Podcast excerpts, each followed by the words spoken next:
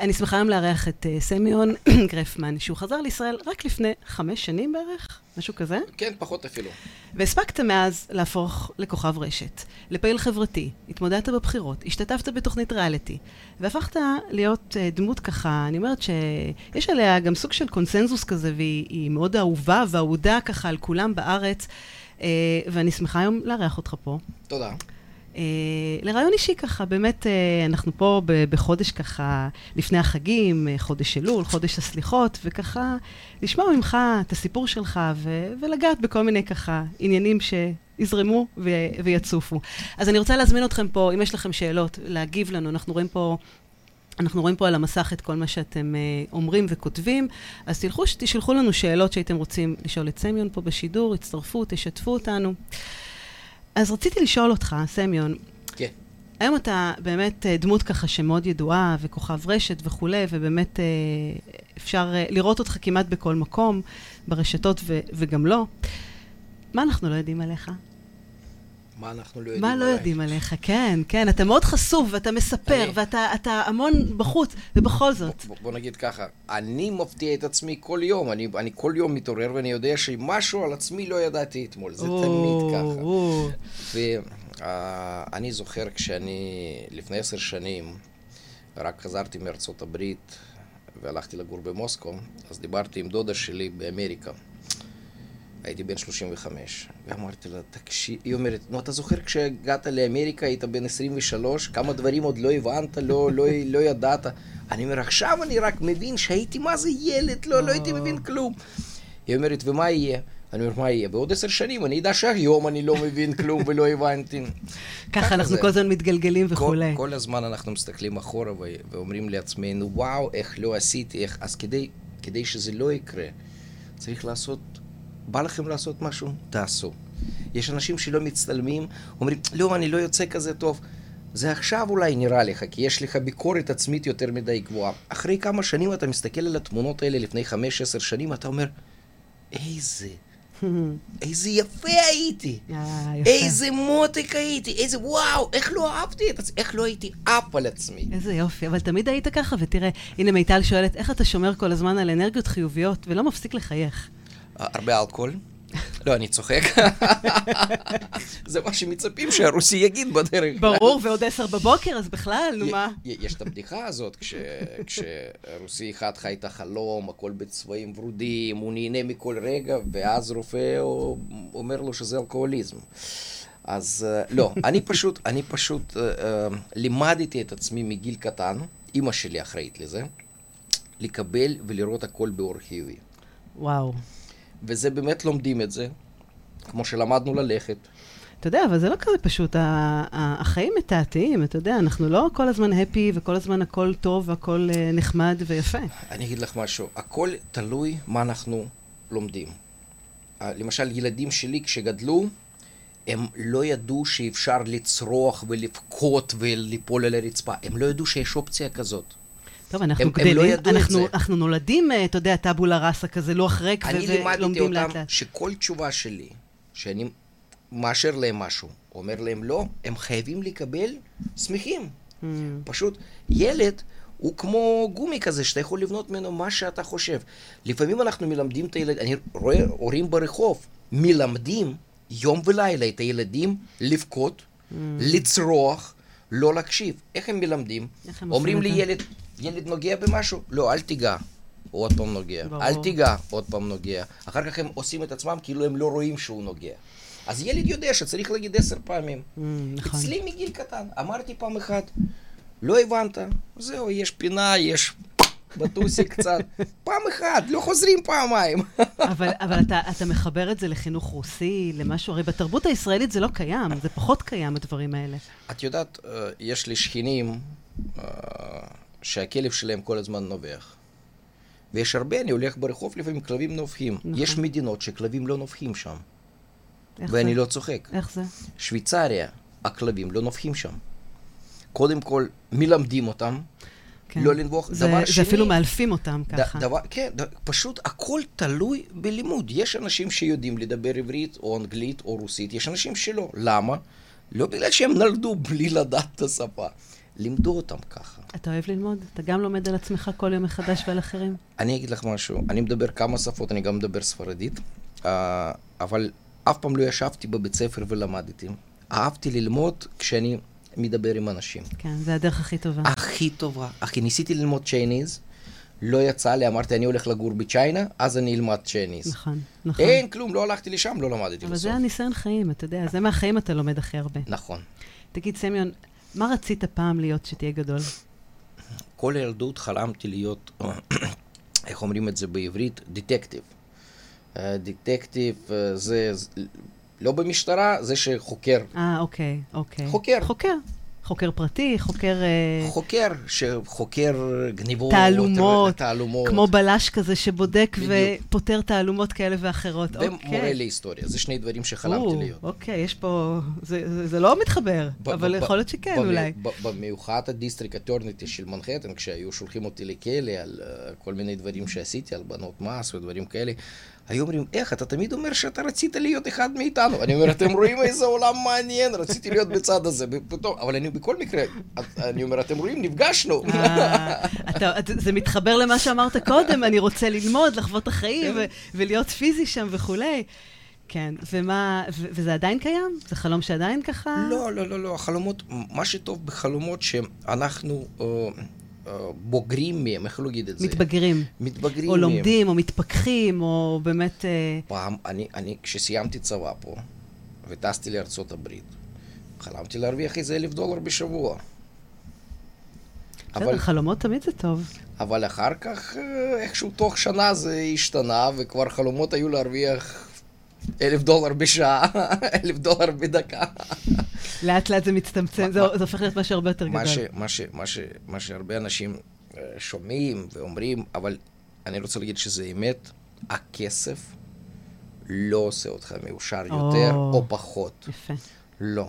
מי שאומלל עם שקל אחד בכיס, תכפיל לו את זה במיליון, האומללות שלו תכפיל גם במיליון.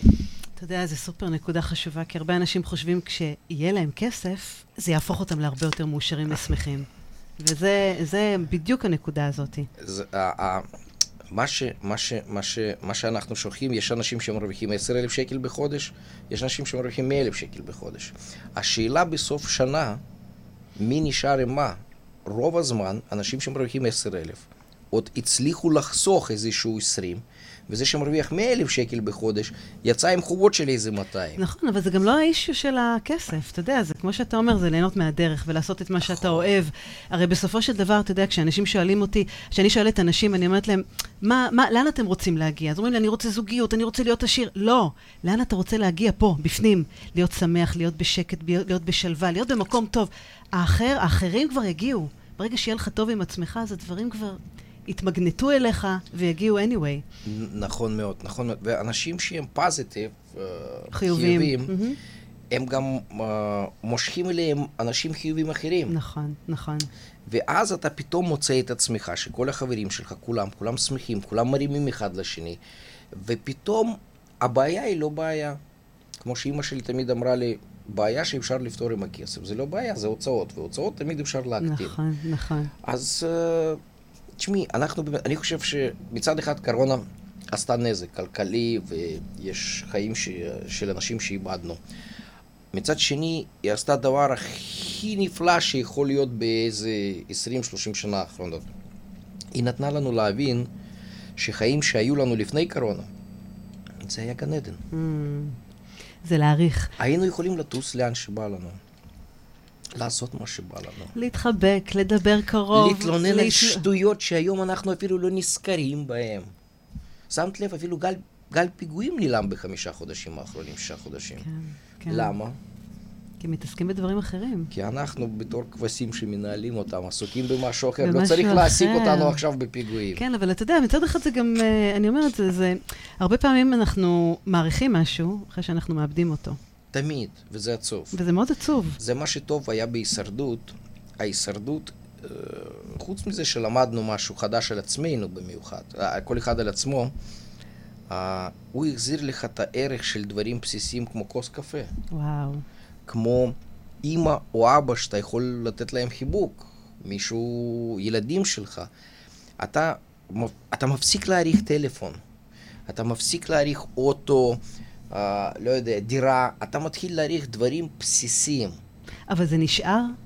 זה, כי זה, זה סוג הדברים שאתה חוזר הביתה, ואתה יודע, כמו שחוזרים מחו"ל ומתלהבים, ואחרי יום-יומיים זה, זה יורד. זה בדיוק ככה.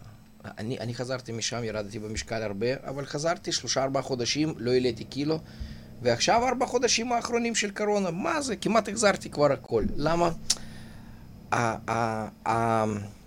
איך זה נקרא? הערפל הזה, כן. הוא יורד חזרה, ואתה שוב פעם נכנס לאותו גלגול. אמרתי לעצמי, אני חוזר, אני סוגר כל העסקים, קונה לעצמי איזה ישועי בודד, אני טס, נשאר שם כל החיים, נהנה, לא רוצה לדעת יותר פוליטיקה, לא רוצה לדעת, לא רוצה לדעת שיש סבל בעולם, רוצה להאמין שאם אני חי בסדר על אי בודד ותחת השמש, שכולם ככה. כן, אה? אבל לאט לאט אתה חוזר ואתה חוזר... חוזר לחיים אמיתיים. למציאות, לשגרה, לדברים האלה. ומציאות שלנו בישראל היא, היא מצד אחד יפה מאוד. מצד שני, עכשיו אנחנו עם התוכנית הצינור עם גיא לרר, אה, אספנו יותר מ-14 מיליון בתרומות, ופתחנו בפתחון לב את המוקד שירות. מדהים. ואנשים שמתקשרים לשם ומתחילים לספר לך שהם שמים שש ילדים לישון והם נותנים להם קוביות קרח במקום אוכל כי הם רעבים בערב, ואני גר במדינת ישראל ולא איפשהו בברית המועצות, שבברית המועצות אני לא זוכר שזה היה אפילו. וואו. אני גדלתי במשפחה מאוד מסודרת בברית המועצות, אבל דבר כזה, זה, זה, אתה, אתה, אחרי חצי שעה שדיברתי עם כמה אנשים לקחת מהם את העזרה שהם צריכים למלא את הבלנקים, תשמעי, אתה, אתה יוצא משם, אתה, הידיים שלך רועדות. איך באמת אתה מתמודד עם זה? כי אתה באמת, אתה בא ממקום מלא נתינה, ומלא מקום שאתה רוצה לעזור לאנשים, ואני אומרת, להאיר באלף ולהאיר בעין מה שקורה פה. ויש בזה המון כאב. בכל הסיטואציות האלה שאתה נתקל. איך אתה בסוף כל יום חוזר עם, עם כל מה שאתה רואה, כמו שאתה עכשיו אמרת לי, ומתמודד עם הכאב הזה? היום יותר קל, כי אתה כמו רופא שמנתח, אתה מתרגל לזה. מתחסן אתה, כזה, מסוג של... אתה מתחסן. בהתחלה, כל מי שהיה פונה אליי, ניסיתי לרוץ לעזור לו. אחר כך התחלתי להרגיש שאנשים שאני עוזר להם, שהם בבעיה ובמצוקה, הם נהנים מהמצוקה, הם לא רוצים עזרה. Mm. ואז התחלתי, שיניתי את השיטה. כל מי שפונה אליי, אומר, סמיון, יש לי בעיה, עירייה או משהו, אני נותן לו עבודה לעשות. וואו. לך לעירייה, דבר, תקליט אותם, mm. תביא לי לראות את זה, תשלח לי לראות את זה. זה יפה. 99 אחוז לא מאלה שקשה להם, לא חוזרים. וואו. הם את... אנשים פשוט נהנים... לקטר. לחיות באיזשהו... בעיה. הם מנסים למצוא תירוץ למה הם לא מצליחים. ולהישאר באותו מקום. ולהישאר באותו מקום. אתה יודע, סמיון, זה מזכיר לי, יש לי סיפור על אדם שהלך לעבודה כל בוקר. וכל בוקר שהוא הלך לעבודה, הוא עבר במרפסת, והוא ראה גבר קורא עיתון ואישה סורגת, וביניהם שכב כלב ומיילל ובכה. וככה יום ראשון, יום שני, יום שלישי, והוא מסתכל והוא כבר, הלב כואב לו, והוא אומר, מה קורה? ההיא סורגת, הוא קורא בעיתון, והכלב בכלל לא מתייחסים אליו. יום חמישי הוא אומר, די, אני חייב לשאול אותם. הוא פונה לאישה ואומר לה, תקשיבי, חמישה ימים אני כאן. אני רואה את הכלב מיילל ובוכה, את עם הסריגה, אתה עם העיתון, מה קורה לכם, אנשים? ואז האישה פונה ואומרת לו, הכלב מיילל ובוכה כי הוא שוכב על מסמר. ואז בכלל הוא ככה, מה, איזה אנשים אתם, ואתם לא נורמלים, וצער בעלי חיים נקרא להם, וכולי וכולי. ואז האישה אומרת לו, אתה יודע, אנחנו לקחנו את הכלב והזזנו אותו למקום אחר. אבל הוא חזר, הוא חזר לשבת על המסמר, וזה בדיוק מה שאתה אומר. כי פה הוא מכיר, פה קל לו לקטר, ולהגיד לא טוב לי, קשה לי, אבל לקום ולעשות משהו אחר ולצאת מאזור הנוחות, הרבה אנשים לא יודעים איך לעשות ומפחדים. אני, אני לא שופט את האנשים שסוג של... זה קשה, זה לא פשוט? אני פשוט uh, החלטתי שאני מעדיף להשקיע זמן יותר באנשים שמשתדלים. שבאמת, כשאני אומר להם, תקשיבו, אתם רוצים לפתור את זה, נפתור את זה ביחד, והם עובדים כדי לפתור את זה. Mm. לא אלה שרוצים שאתה תלך, תעשה. שאתה תעשה במקומם. ש... כי, כי אם תעשה במקומם, זה לא ישנה כלום. נכון, הם לא ילמדו מזה כלום, הם יישארו שם. י... יש, יש אנשים שיש להם חובות, אבל יש אנשים שנכנסו לחובות בטעות. יש אנשים שהחובות, אתה תמחוק להם חובות, הם ישר עושים חובות חדשות. ישר, בוודאי. אין שום, אין... אז אז מה? אבל זה יפה מה שאתה אומר, כי אתה, אתה גורם להם לעשות פעולה. אתה יודע, הרי אנשים רוצים לעשות שינוי, אבל זה לא מספיק לרצות, צריך גם להיות מוכן לשלם מחיר.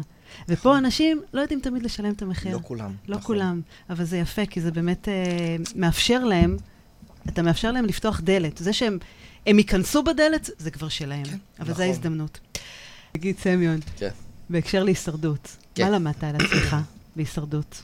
מה גילית שמה?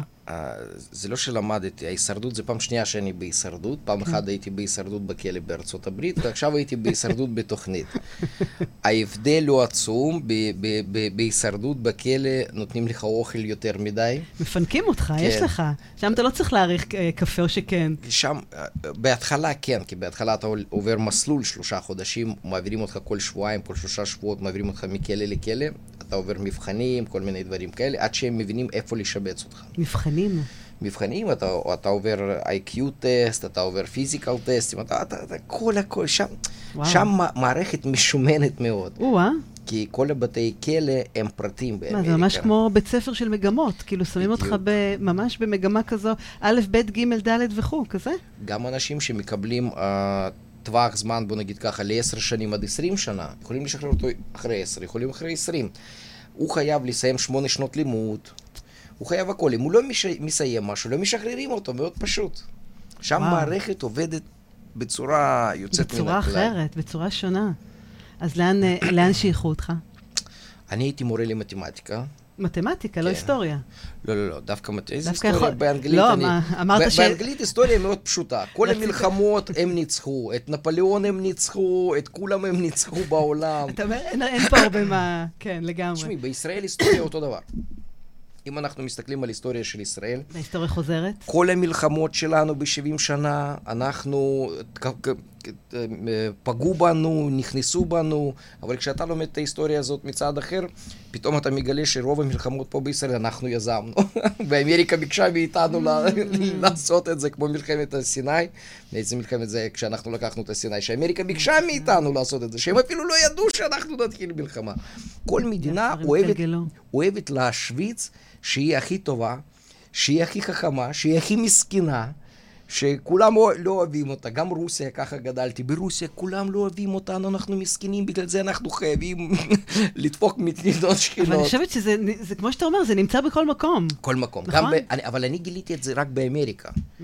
כשפתאום אה, גיליתי שאנחנו מסכנים, שיש מוסלמים שרוצים להרוג את כל האמריקאים, ופחדנו, והספטמבר 11, Mm. ו... ו... ו... ואז אתה לאט לאט מגלה ש... לאלה שאמריקה נכנסה בהם אחרי ספטמבר 11, אין להם שום קשר לספטמבר 11, שזה בכלל לא טרור, שזה בכלל עסקים, שזה ביזנס. אז מה, זה התקרבנות כזאת? כאילו מה... כולם. לפחד להגיד שטוב לי ונהדר לי ואני שמח וכולי? לא, הממשלות בעולם הם כבר למדו את זה ועובדים כולם לפי אותו, לפי אותו ספר. אה, כדי להחזיק את כל הכבשים באותו מקום וכדי שהם לא יעשו מה שבא להם, צריך כל הזמן להפחיד אותם שיש זאב קרוב. Mm. לפעמים אולי לתת לזאב לטרוף אפילו איזה כביסה אחת. בדיוק, ש- לנגוס, לנגוס שם כדי לזעזע את המערכת. כמו שאמרתי לך, הנה תראי, חמש-שש חודשים כמעט ואין פיגועים. אין פיגועים. כי לא צ... אנחנו כבר עסוקים. לא צריכים לדאוג להעסיק אותנו בדברים אחרים. אבל זה, אבל זה בדיוק המקום שאתה יודע שבכל דבר יש גם מתנות. יש דברים טובים, וכמו שאתה דיברת ב, ב, בתחילת השיחה, של להאיר את, ה, את הטוב, כאילו תמיד להסתכל, כן, מה, מה יש טוב בכל הסיפור הזה? תשמעי, בפוליטיקה... ונכנסת יש- לפוליטיקה. י- יש דבר הכי טוב, זה עדיף לא לדעת. אבל איך אתה אומר דבר כזה, כאחד שבא והתמודד והקים מפלגה ונכנס אומר- כל כולו לפוליטיקה, אני, אז אני מה? אומר, אני אומר לאנשים, כל מי שהולך לבחור וזה, זה כל הכבוד. אבל אתם בכלל לא מבינים מה קורה מאחורי קלעים. מה הולך. בואו נתחיל מזה, אני אספר סוד. אין טרור. זה ביזנס. Hmm. אין שום קשר, אין שום שנאה, אין שום... זה ביזנס שמפתחים אותו, משקיעים שם הרבה כסף כדי להוציא משם עוד יותר הרבה כסף. הנה עכשיו יש לנו שלום עם, אה, אה, איך קוראים להם, עם אה, ארצות ערב האלה, עם, נכון. שכחתי את ה... איך קוראים למדינה הזאת. זה תוך שנייה היום חותמים שלום, מחר מלחמה, הכל ביזנס. שום דבר. זה עניינים פוליטיים, אין ספק. ואיך בכל זאת רצית להיכנס לתחום הזה? מה כי- גרם לך כי- באמת להיכנס לפוליטיקה? כי אני מתעסק בדברים חברתיים כבר כמה שנים, והבנתי שאני נלחם נגד הרוח. פשוט נגד הרוח. אז מה, נכנסת בשביל להשפיע? בשביל שיהיה לך מנס- יותר כוח? אני הייתי בטוח שאם אנחנו נכנסים לכנסת, אנחנו יכולים פשוט לשנות חוקים, ושיהיה לכולם טוב. אה, כמה פשוט. ואז לאט לאט גיליתי אף אחד לא רוצה שיהיה לכולם טוב. Mm. אף אחד, כי בסופו של דבר, מי שאוהב צלעות כבש, הוא לא רוצה שלכבשים יהיה אותו שוויון והוא לא יוכל לאכול אותה. לא רוצים לשנות את המציאות. שום דבר. צריכים, אנחנו צריכים את כל האזרחים כדי לשדוד אותם מהכסף, כדי למלות קופת מדינה, שכסף בסופו של דבר הולך לדברים שאנחנו אפילו לא יודעים לאן הוא בורח. רוב הכסף שאנחנו מגייסים, מיסים וזה כולם, הכניסו לכולם לראש שמיסים משלמים לנו על חשמל ברחוב. לא, חצי מהמיסים שמגייסים הולך לכיסים פרטיים של טייקונים ענקים שאתם לא רואים אותם בטלוויזיה. לא אלה שמגלחים להם מיליארד פה, מיליארד שם. טייקונים שאתם לא שמעתם עליהם. ביטחון, 100 מיליארד, לאן הוא הולך? אבל זה מאוד עצוב, כי, כי בעצם אתה בא ואתה אומר, אין בעצם סיכוי לחברה הרבה יותר נאותה, טובה, אה, אה, ערכית וכולי. זאת אומרת... אני מאמין שיש. העניין הוא שהבעלים של המדינה, תראי, אנחנו כל הזמן מתלוננים, ביבי טוב, ביבי לא טוב. הפגנות ופוליטיקה, כן. ביבי הוא מנהל. כמו שיש רשת חנויות, בכל חנות יש מנהל, ראש העיר. יש מנכ"ל של הרשת. לגמרי, יש קודקוד. אבל עדיין ו... יש בעלים. יש בעלים שהוא לא בתמונה, אף אחד אפילו לא יודע מי זה בעלים. ומי הבעלים שלנו? אה, להגיד בדיוק קשה, אבל אנשים שהם שולטים בתעשייה הכי גדולה. אלה שמייצרים נשק למשל, ולוקחים מקופת המדינה 100 מיליארד כל פעם, שאסור אפילו לבקר לאן 100 מיליארד הזה הלך. אז זה בעלי הון ו- ו- ומשפיעים, משפיעי דעת קהל ומובילים וכולי. לא מובילי דעת קהל, אנחנו לא רואים אותם בטלוויזיה, האנשים האלה. האנשים האלה לא מופיעים. הם לא רואים אותם, זה הכל מאחורי הקלעים. הכל מאחורי הקלעים, והכל, עכשיו יגידו קונספירציה, אין שום קונספירציה. אני בתור בעל מפעל, כשהיה לי מפעל, 170 אנשים, היו לי, היו לי מנהלים קטנים של, באזור הזה, באזור הזה. מנהלי סניפים כאלה. מנהל סניפים, היה מנהל ראשי. אבל היו גם כמה עובדים שהיו מקבלים אקסטרה 100-200 דולר בשבוע, כדי לדבר ולספר לאנשים, ביניהם, שהמפעל שלי הכי טוב, mm. שלא צריך לעשות הפגנות. זה סוג של שגרירים. שלא, שלא צריך לעשות כלום, בשושו. ואם הם היו מגלים שיש איזה מישהו שאומר, לא, משלם לא מספיק וזה, בוא נעשה פה, בוא נעצור עבודה, הייתי מחסל אותו, כאילו מחסל, מעיף אותו מעבודה עוד לפני שהוא הצליח. Mm. למה? כי אחרת אתה לא יכול לנהל את המפעל. אתה לא יכול לנהל את זה. זה, אותו דבר זה קורה אצלנו. אותו דבר קורה אצלנו. לפני שאנחנו מגלים איזושהי בעיה, תראי, היום אין לנו שום בעיה בשחיתות בממשלה. אנחנו חיים עם זה כיף. פעם אנשים היו מתפטרים על שחיתות. זה לא מדויק, מה זה חיים עם זה כיף? תראה מה קורה ברחובות, אנשים, תראה מה קורה כל יום. יש אנשים עם תיקים פלילים שחוזרים והופכים להיות שרים.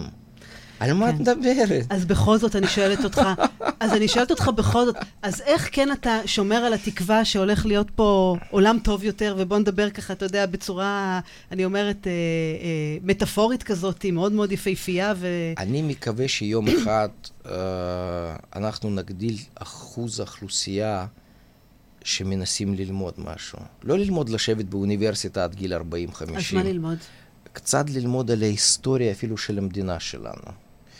כי בוא נגיד ככה, לא, לא רוצה לזרוק מספרים ש-90 אחוז, אבל 80 אחוז, הם לא יודעים מי הם. הם לא על, מבינים מה אתה הם. אתה מדבר על השורשים שלנו? על, על, שור... ה, על היהדות, על, על, על המורשת, על מה שעברנו? יהדות זה בכלל סיפור, בכלל, 90 אחוז מאלה שאנשים שדופקים את עצמם בחזה ולובשים כיפה, הם לא יודעים להסביר לך אפילו חלקים בתורה. הם יודעים פחות מילד שלומד היום בבית ספר. וגם, דרך אגב, אנשים רגילים לא יודעים בכלל נכון, מה המשמעות של אה, תשעה באב וכולי. כדי, כדי להבין מה יהיה בבחירות, כדי להבין למה קורה מה שקורה, תסתכל על היסטוריה של 20-30 שנה האחרונות שלנו, של אמריקה, של כמה מדינות, ואתה תראה מה קורה. אתה תראה שלפני בחירות בכל המדינות בעולם, שהן מנסות לעשות משהו, בדרך כלל, כדי לעשות שינוי גדול, דרסטי, ולהרוס תהליך שלום, למשל, אתה חייב לעשות פיגועים. אתה יודע, זה, זה, זה, זה נורא ואיום, כי זה לזעזע, ואתה יודע, זה כמו, כמו ילדים ש, שאתה יודע, הם עושים משהו כדי לעורר תשומת לב. כדי לזעזע את המערכת, את המשפחה, את ההורים, כדי ליצור את התשומת לב, תסתכלו עליי, יש פה משהו. אני אגיד לך משהו, אני, אני עזבתי את מדינת ישראל בגלל, ש... בגלל כמה דברים. אבל הכי קשה... באיזה גיל עזבת? ישר אחרי צבא. אבל הדבר העיקרי היה בגלל שיצחק רבין, ראש ממשלה שלנו, נרצח. ולקחתי את זה מאוד קשה, ואני זוכר את היום הזה כשאמרו את זה בטלוויזיה. ואני יצאתי מהחדר שלי בצבא, וראיתי חצי, חצי בסיס שלי בשוק וחצי בסיס שלי רוקד. רוקד. רוקד. וואו. הייתי בתובלה, בסיס תובלה של 920, מרכז הובלה. ואני הסתכלתי על זה ונזכרתי בתמונות כשעושים פיגוע ובעזה רוקדים וזה, ואמרתי, לא שונה. האנשים האלה שאני רואה פה, הם לא שונים מהם. אותו דבר. רוקדים על הדם של ראש ממשלה שלנו. אמרתי, אני אישית לא רוצה לגור פה. לא וואו. לא רוצה להיות חלק. זה מה שזעזע אותך? זה זעזע אותי. אבל אחר כך, את יודעת, התבגרתי. ראיתי שזה, הם לא אשמים. הכבשים לא אשמים. מלמדים אותם ככה. כי זה החינוך וזה מה שהם גדלו עליו. שותים להם את המוח. כי בשבילי, למשל, בזמן תהליך השלום, כמה שיותר פיגועים היו קורים, כמעט כל יום היה פיגוע. בשבילי זה היה אומר שאני בדרך נכונה. אם האויב שלי רוצה לרצוח אותי ברגע שאני רוצה לעשות שלום, זאת אומרת שאני עושה נכון. אבל איכשהו היה חלק מהעם שאמר לא. אם הם מנסים לרצוח, אז אנחנו בתהליך. איך לא? אם, אם האויב שלך שונא מה שאתה עושה, זאת אומרת אתה עושה נכון. כן, אבל אתה יודע מה הבעיה פה? כי יש פה חתיכת מחיר. שכולם משלמים, וזה מחיר, אני לא מדברת רק באובדן של אה, נפשות וכולי, יש פה בכלל מחיר מאוד מאוד משמעותי בכלל בכל התפיסה, בכל המדינה, בכל השנאת חינם הזאת שיש פה בארץ. זה הרי הדברים האלה את, ש, את יודעת, שחוצים אותנו. את יודעת מה הכי כואב? שכשנגלה את האמת, לא יהיה למי לספר אותו. Hmm. כי עכשיו למשל יוצאות בוויקיפדיה כתבות שיצאו לכלל הציבור שבשנות 60 uh, CIA מסד האמריקאי עשה ארגון בתוך אמריקה, שהיה אמור לעשות 1,500 פיגועים בתוך אמריקה, CIA, לעשות פיגועים בתור אמריקה. Mm, זעזוע. למה? כדי להאשים את קובנים, כדי לתפוס את קובה. כל כך הרבה קונספירציות כאלה זה ואחרות. זה לא קונספירציה, זה אמת. זה יצא, זהו, הם פתחו את התיקים, זה היה אמת, זה לא קונספירציה. אני שונא את המילה הזאת קונספירציה. אין שום קונספירציה.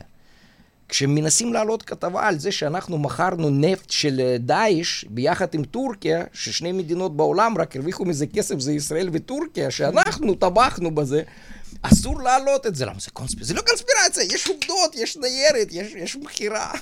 אתה יודע, אבל מה מטורף בזה? שאנשים מסתכלים על זה ו- וכאילו מקבלים את זה, מקבלים את המציאות. את יודעת... משל... מש... משלימים עם זה. לא אכפת לאף אחד. לאנשים לא אכפת. אבל זה האדישות הזאת שכבר עוטפת אותנו. בגלל זה... אבל אתה מבין שמהאדישות לא יכול להיות שינוי. נכון, בגלל זה אני אומר, כשיעלה האחוז, מעכשיו יש 10 אחוז במדינה שלנו של אנשים שהם משתדלים לחשוב, וזה חס שגם, ושלום, אבל זה לא זה מספיק. לא שמאל וימין. אבל זה גם לא מספיק גם לחשוב. שם... סמיון, אנחנו צריכים יותר לח... מחשיבה, צריכים גם לעשות פעולות. אנחנו צריכים יותר אנשים שפשוט יבינו שכדי לגלות את העתיד, אתה צריך פשוט להסתכל וללמוד מה היה. כל התהליכים חוזרים על עצמם. זה ההיסטוריה חוזרת, זה לגמרי. אנחנו לא ממציאים שום גלגל ואנחנו לא עושים שום דבר אחר, זה פשוט להסתכל על מה שהיה. אבל לא רק להסתכל על מה שהיה, גם ללמוד מהטעויות כדי שלא נחזור על זה. כי אחרת, אתה יודע, אנחנו בכלל אה, נמשיך את, ה, את השושלת הזאת. תגיד, יש משהו שאתה מתחרט עליו? בחיים? כן. כן, שאין לי 72 שעות ביממה. שאני לא יודע אם אחרי חיים האלה יהיו עוד חיים. כן, אבל זה אנחנו, אתה יודע, זה אי אפשר להתחרט על זה, כי אי אפשר לדעת באמת מה יהיה. אסור, לא שאסור, זה אבסורדי להתחרט על משהו, כי יש לי, אני כבר בגיל 45, ויש לי כמה חברים שאיבדתי בדרך עד שהגעתי לגיל הזה. ודווקא ילדים טובים ש... הנה, מציעים לך פה משרה חדשה, סמיון גיל. גיל רושם שאתה יכול להיות מועמד לרשות אה, עיריית בת ים. אה, תודה. וכשאני מבין ש... בזכות כל מה שעשיתי, גם כל הטעויות, mm. אני עדיין בחיים, אז הכל בסדר.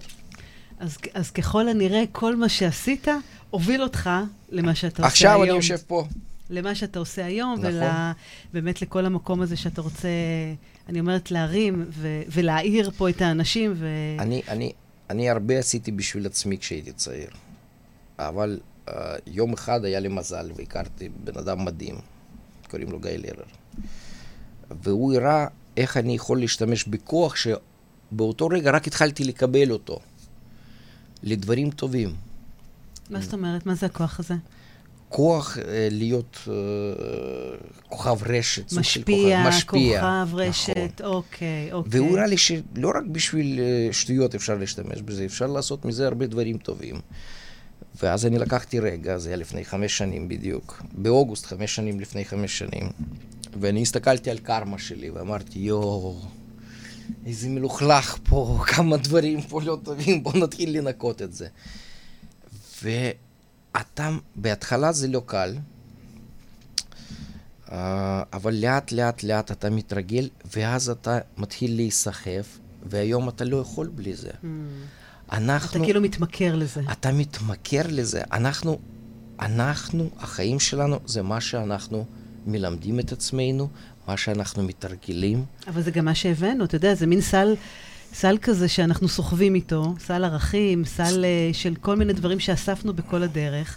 ועכשיו, אתה יודע, ברגע האמת שיוצאים כל מיני מצבים שמוצאים אותנו מאיזון, אנחנו מוצאים עדיין, את הכלים האלה. תראי, אני, אני כל החיים נתקלתי באנשים שצריכים עזרה, אבל כשהייתי צעיר, הייתי רואה את האנשים האלה שמנסים להשתמש בך כדי לא לעשות כלום.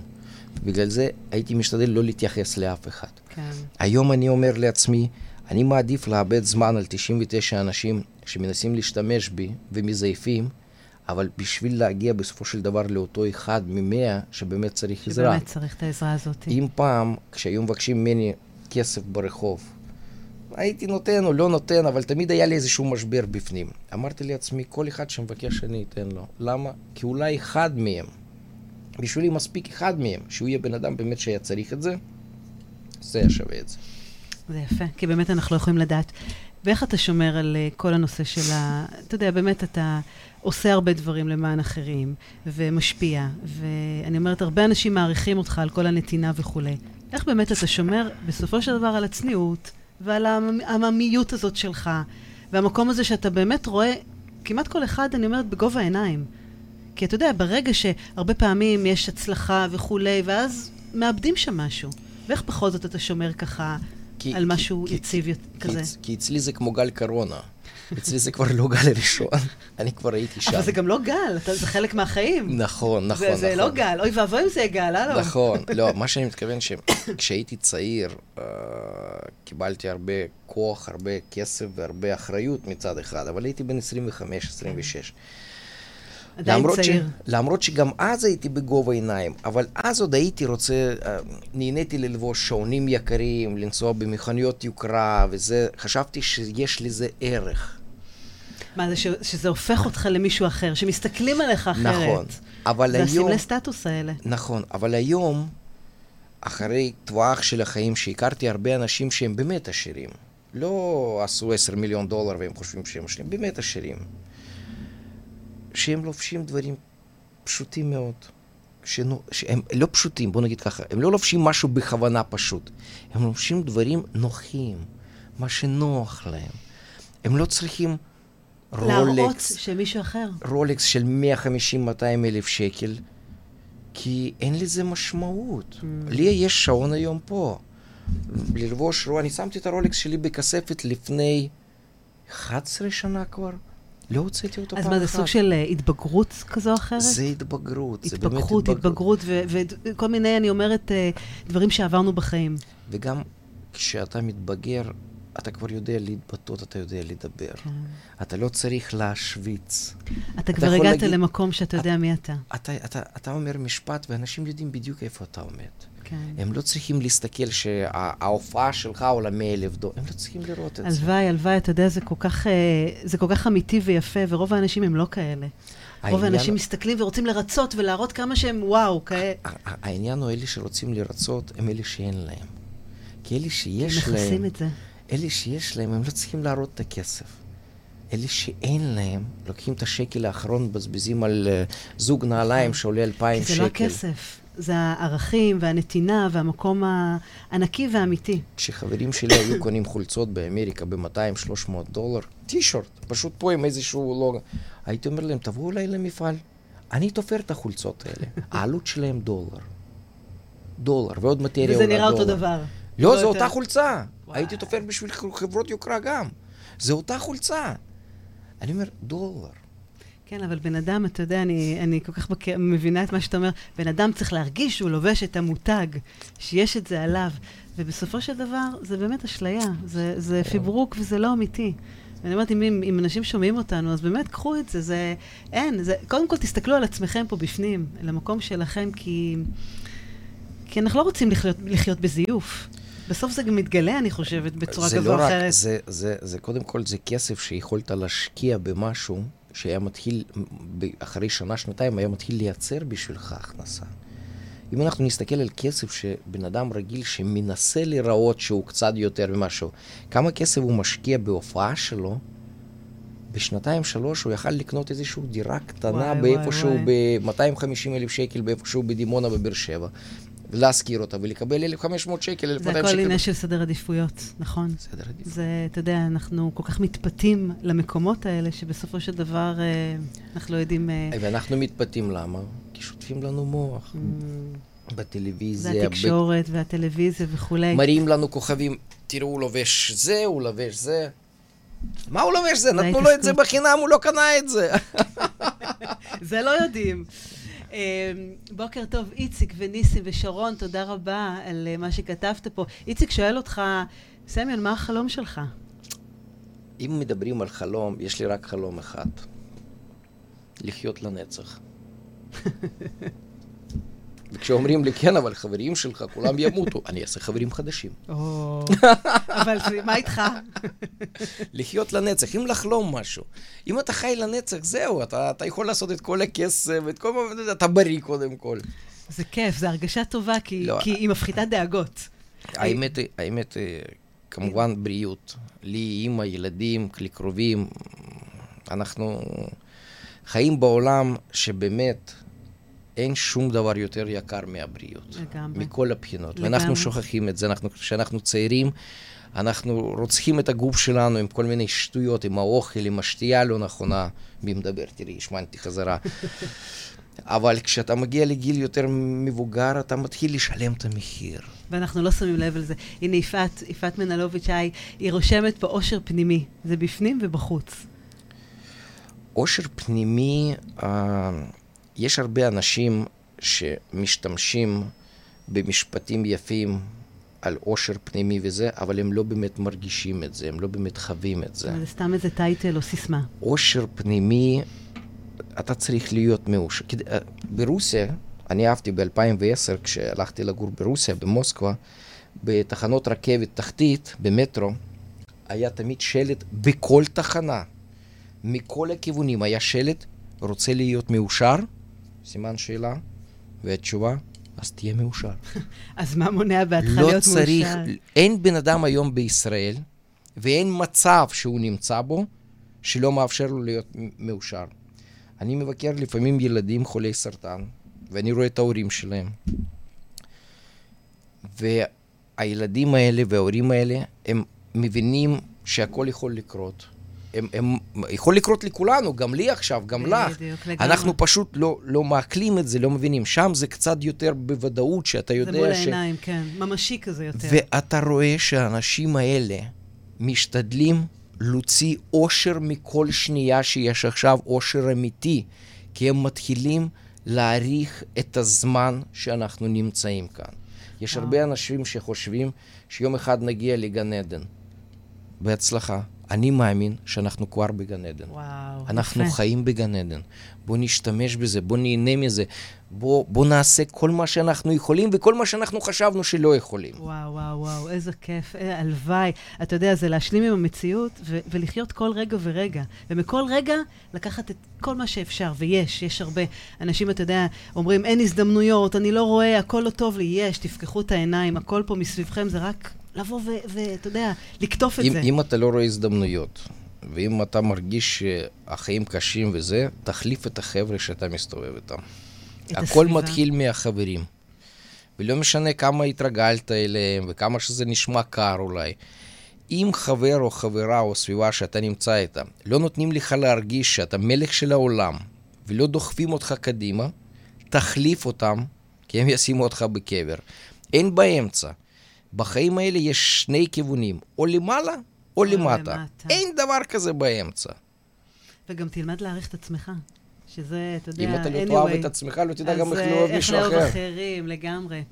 זה, הייתי, הייתי שוטף כלים בבת ים ב-1990 במסעדה, אז היו משלמים לנו 4 שקל לשעה. 4 שקל ארבע לשעה. יש אנשים שאומרים, הדירות עלו במחיר ב-30 שנה האחרונות. אני אומר, לא, לא נכון, הדירות לא עלו בשקל. בוא נגיד ככה, לפני 30 שנה, אוטובוס היה עולה בבת ים 7, 70 אגורות. נכון. היום עולה 7 שבע שקל. שקל. פי עשר. בחורה שהייתה עובדת בקופה, או עבודות כאלה, היו מרוויחים בין 800 ל-1200. היום לא מרוויחים בין 8,000 ל-12,000 קופאיות, מרוויחים 6, אז עלה פי 6. והדירות שהיו עולות 80 אלף דולר, לא עולות היום 800 אלף דולר, היו עולות היום בבת ים 450-500. זה הכסף איבד מערכו, הכסף לא. שווה כלום. הכסף. המשכורת נהיה יותר קטנה, היא לא עלתה פי כמו שמחירים. נכון. זהו. ומצד שני, אנחנו עובדים הרבה הרבה יותר קשה, ואנחנו כל הזמן מסביב לשעון, ומחפשים עוד ועוד ועוד, ומפספסים את השאר. בשביל זה עשו לנו קורונה, כדי להרגיע כדי אותנו. להרגיע, כדי להרגיע. השאלה אם באמת נירגע ולא ניזכר אחרי שזה יעבור, זה לא יעבור. זה לא. אנחנו נכנסנו לחיים חדשים, כן, שאם לא תהיה קורונה, תהיה משהו אחר. לגמרי. ואם קורונה כבר נכנסה, היא תישאר פה, היא תשתנה כל שנה. כל שנה נחפש. יהיה משהו אה, חדש. לא, כל שנה נחפש אה, זריקה חדשה נגד קורונה. זה, זה הולך להישאר פה. החיים שלנו, אנחנו נתחיל להתאים אותם לחיים החדשים. אנחנו כבר מתאימים אותם לחיים החדשים. אנחנו עדיין חושבים שזה הולך להסתיים. חבר'ה, עברה יותר מחצי שנה, שום דבר לא הולך להסתיים, זה הולך להישאר פה. תתחילו להתאים את החיים שלכם, אל תחכו לשום דבר. וואי, זה כל כך נכון. הזמן עובד נגדנו. אנשים מחכים שזה יעבור, וזו המציאות החדשה. זו המציאות אין חדשה. פה משהו אחר. זה ההסתגלות שלנו, ופשוט לפתוח דף חדש ולהבין שזו המציאות. סמיון, מה זה סליחה בשבילך? פו, סליחה, סליחה. אה, יש אנשים שאני פגעתי בחיים שלי, פגעתי בהם. אה, חלק מהם הספקתי לבקש סליחה, חלק מהם כבר לא, לא כאן. דרך אגב, אפשר לבקש סליחה מאנשים שלא בחיים. אני יודע, אז מה שרציתי להגיד, שאני אה, קודם כל מבקש בתוכי סליחה אצל האנשים האלה. אני, אני, I'm, I'm reliving אותה, אני, אני, אני חי אותה סיטואציה כמה פעמים. זה לפתוח לעצמך בעצם. ואני מתבייש במה שעשיתי, אבל זה קורה, זה הסליחה בשבילי. סליחה זה כשאתה מבין שאתה... לא כי אתה חושב שצריך להגיד סליחה. לא שמחכים בצד השני שתגיד סליחה. לא בגלל שזה פופוליסטי, Mm. אלא שאתה מרגיש שאם לא תגיד סליחה, לפחות לא תרגיש סליחה, אתה, משהו, משהו מת בתוכך. זה בשבילי סליחה. זה יפה, כי זה סליחה קודם כל מעצמך, עם מקום של להביע חרטה. ולהבין שמה שקרה, קרה, אני לוקח על זה אחריות, אני לומד, ומפה אני ממשיך קדימה. ממי היית רוצה לבקש סליחה? אה, סליחה. היום אני חושב, במיוחד אחרי חצי שנה הזאת אה, של קורונה, הייתי רוצה לבקש סליחה מאימא שלי. שאני, בגלל הקורונה, אני לא מגיע אליה כמו שפעם הייתי מגיע. ולמרות שאנחנו מדברים בטלפון כל יום והכל, אבל יכולתי להגיע יותר, אמנם אולי לא לחבק והכל, אבל... אה... מאימא שלי, מילדים שלי, שהם היו צריכים להגיע לפה כבר לפני, עוד לפני חצי שנה, והם לא יכולים. בגלל המציאות בגלל החדשה, הקורונה, כן. כי הם גרים בלוס אנג'לס והכל. Uh, מחברים שלי, שאני גם לא תמיד מספיק עכשיו, יש זמן לראות אותם. לאנשים שאני לא מספיק לענות בפייסבוק או באינסטגרם. אוקיי. uh, כי אני מקבל הרבה הרבה הרבה הודעות, וכן, באמת, סליחה. ומי שיש לו בעיות רציניות, אתם יכולים לכתוב, בדף הצינור יש עכשיו לאן לכתוב, לאן לשלוח, למי להתקשר, כדי שיקבלו את הבעיה שלכם, יראו איך אפשר לפתור אותה. המספר המוקד יש בדף הצינור, אתם נכנסים, בפוסט הראשון, אני חושב, יש מספר המוקד שאתם ואתה מתקשרים. מדבר על כל בעיה ש... שיש. קודם כל, אם הוראה- יש לכם בעיה, תפנו לכל מי שאתם יכולים. אל תנסו לסנן, לא, זה לא יעזור לי, זה כן יעזור. תתחילו, כי כשאתם פונים, אתה זה מדבר על כבר... בעיות כלכליות בעיקר? בעיות כלכליות, כל בעיות. כל, כל בעיה בסופו של דבר היא הופכת להיות בעיה כלכלית. מה היה מקרה שממש ככה זעזע אותך, ריגש אותך, או באמת השפיע עליך בצורה כזו או אחרת? הדברים הכי קשים זה כשילדים פונים אליי בגיל 12-13, שהם מחפשים מחפשים uh, למה להישאר בחיים. וואו. ואני לא פסיכולוג. אני, אני עכשיו, בשנים האחרונות, כבר לקחתי קצת קורסים בשושו כדי לדעת איך לדבר. איך להגיב ולדבר ולעזור איך, להם. איך לנהל את השיחה במקרה כזה. אבל יש מקרים מאוד קשים, במיוחד אצל ילדים עם צרכים מיוחדים, שהם גם uh, רואים את הדברים האלה מבחוץ. ילדים שיש להם, יש ילדים שאין להם אוזניים, או יש ילדים שממש, וקשה להם לחיות עם זה, קשה להם עם חברה, איך מסתכלים עליהם וזה, והם פונים לפעמים על סך משבר. כן, ענייני חרם חברתי וכאלה. חרם חברתי זה אחד הדברים, אבל חרם חברתי לפחות הוא מדגיש שאתה חייב. כשאתה חי, שאתה קיים. שאתה חי, אוקיי. יש אנשים שבכלל לא מתייחסים אליהם. יש שלא ילדים רואים אותם. שהופכים להיות שקופים. וואו. אז מה אתה אומר לילדים כאלה? Uh, קודם כל, uh, אני מנסה לשנות את הצורה, איך הם מסתכלים על העולם. אני מנסה להסביר להם לא להתרכז ב-20 ילדים בכיתה שלא רואים אותם. להתרכז באותו ילד מהכיתה הסמוכה, שכל פעם כשיש לו הזדמנות אומר להם שלום במסדרון. Mm. תתרכזו בו. תנסו להשקיע בו. אתם יודעים מה? תברחו מהשיעור אחד כדי לבלות עם הילד הזה. תעשו הכל כדי להתקרב לאנשים שכן אוהבים אתכם, בלי שום סיבה. כי אתה יודע, אנחנו נוטים, אני אומרת גם בתור ילדים בעיקר, ללכת ולהיות עם המוכרים והמקובלים ו- ואלה שעושים את הרעש וכולי וכולי, ופה אתה אומר, להפך. תלכו עם אלה שאוהבים אתכם.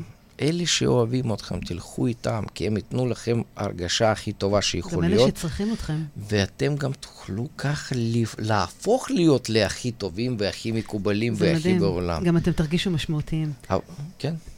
סמיון, אם אני מחזירה אותך עכשיו לגיל 16. כן. סמיון פוגש את סמיון בן 16. מה תגיד לו? כלום. כלום. אני אשתדל לעשות הכל כדי שהוא לא יראה אותי בכלל. תסתתר מאחורי השיח, ורק תביט ותציץ. כלום, לא רוצה לשנות שום דבר, כי אני נהנה מכל רגע של החיים, וגם כשהייתי, הלכתי לכלא, נהניתי מכל רגע. אני, אני אוהב את החיים. לא רוצה לשנות כלום. וואו. לא הייתי רוצה לחזור חזרה ולהגיד לו איזשהו משפט חכם. אין לך איזה עצה לתת לו. זה היה מרסק אותו, זה היה מרסק אותו, זה היה משנה אותו. אני זוכר את הילד הזה, בן 16 הזה, שמאמין שעולם זה טוב ורע, שאין באמצע. Mm, ככה היית? ככה, הייתי ממש... ממש הייתי... בקיצוניות יש לבן ויש שחור. כן, לא, אין, אין, אין, אין אמצע. היום אני יודע שאין לבן ואין שחור. אין לבן ואין שחור, אין. נכון. היום אני גם יודע שאין שנאה, יש ביזנס. פעם חשבתי שיש שנאה, פעם חשבתי שיש ערבים ששונאים אותנו.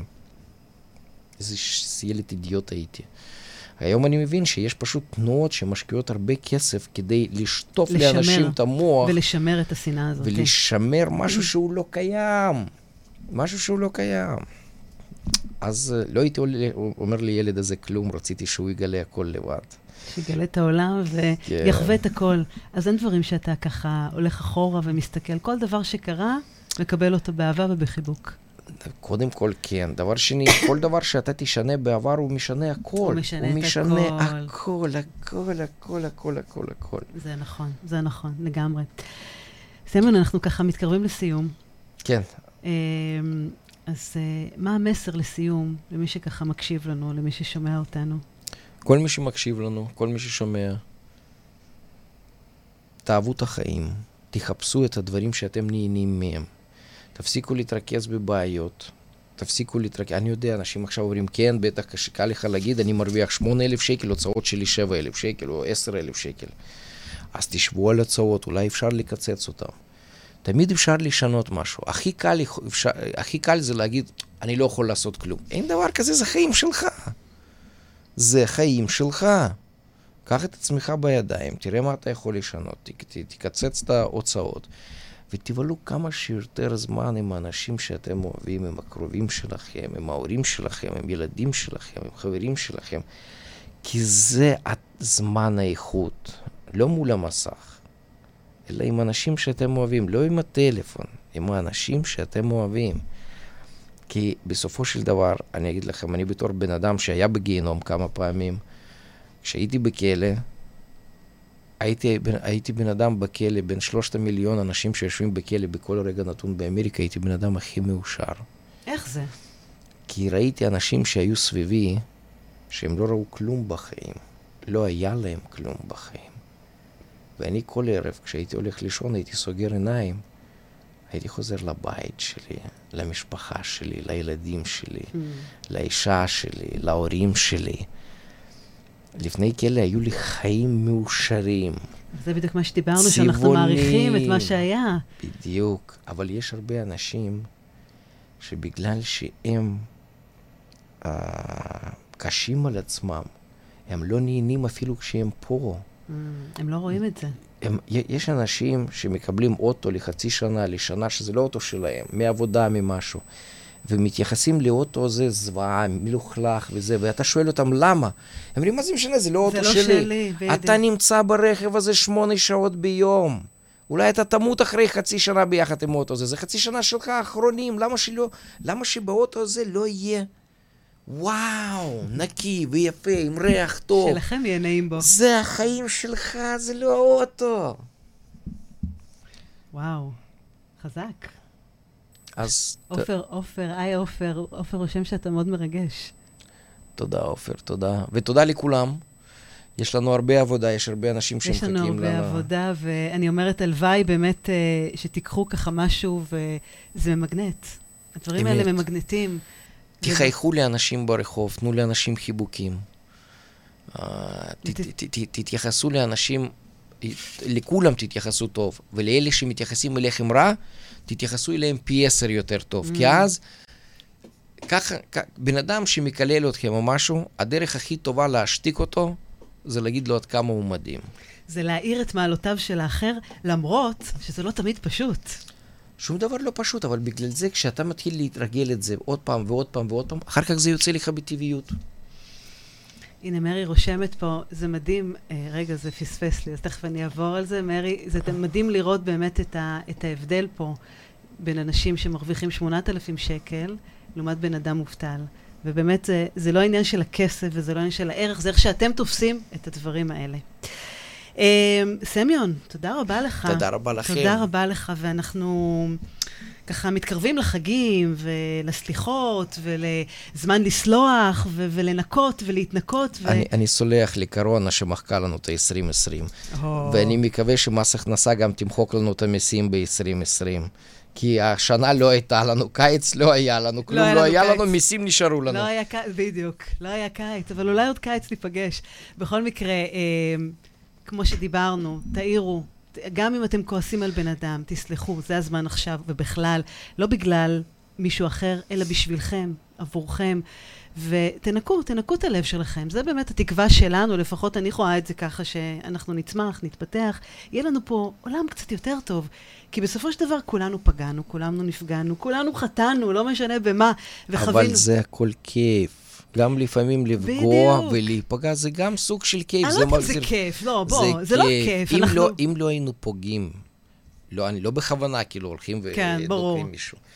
אם לא היינו פוגעים בטעות, ואם לא היינו נפגעים בטעות ממישהו, לא היינו מעריכים. נכון, נכון, זה לגמרי. אנחנו חייבים את הדברים האלה. חייבים את הסטירת לחי הזאת. חייבים את הכאב לפעמים כדי להרגיש טוב כשאין את הכאב. בדיוק, גם דרך הכאב צומחים, ואנחנו משם uh, באמת uh, מתחסנים ולומדים ולומדים. אז אם יש מישהו שפגע בכם, נפגע מכם, אל תשאירו את הפצע הזה פתוח, תשחררו את זה, בטח שבטח עכשיו, ותחייכו יותר, תהיו אנשים נדיבים, תיתנו, הנתינה הזאת ממגנטת. גם מקבלים בחזרה בסופו של דבר, וזה אתה יכול... לא, לא גם מקבלים. תמיד מקבלים. תמיד מקבלים. פי אלף ממה שאתה נותן. זה נכון, זה נכון. אז אל ת... אז, אז אני אומרת, תשאירו תמיד, תמיד את הדלת הזאת פתוחה. תודה שהאזנתם לעוד פרק בתוכנית סליחה יומיומית. אהבתם? דרגו אותי ב iTunes, תירשמו לפודקאסט, תשתפו עם חברים, והעיקר, אל תשכחו לבקר באתר שלי www.חדי.co.il. תקראו על הסדנאות שלי, תזמינו הרצאות ועל עוד דרכים שאני יכולה לעזור לכם לשחרר את העבר, לשחרר כעסים ולסלוח לעצמנו. אז נתראה בפרק הבא.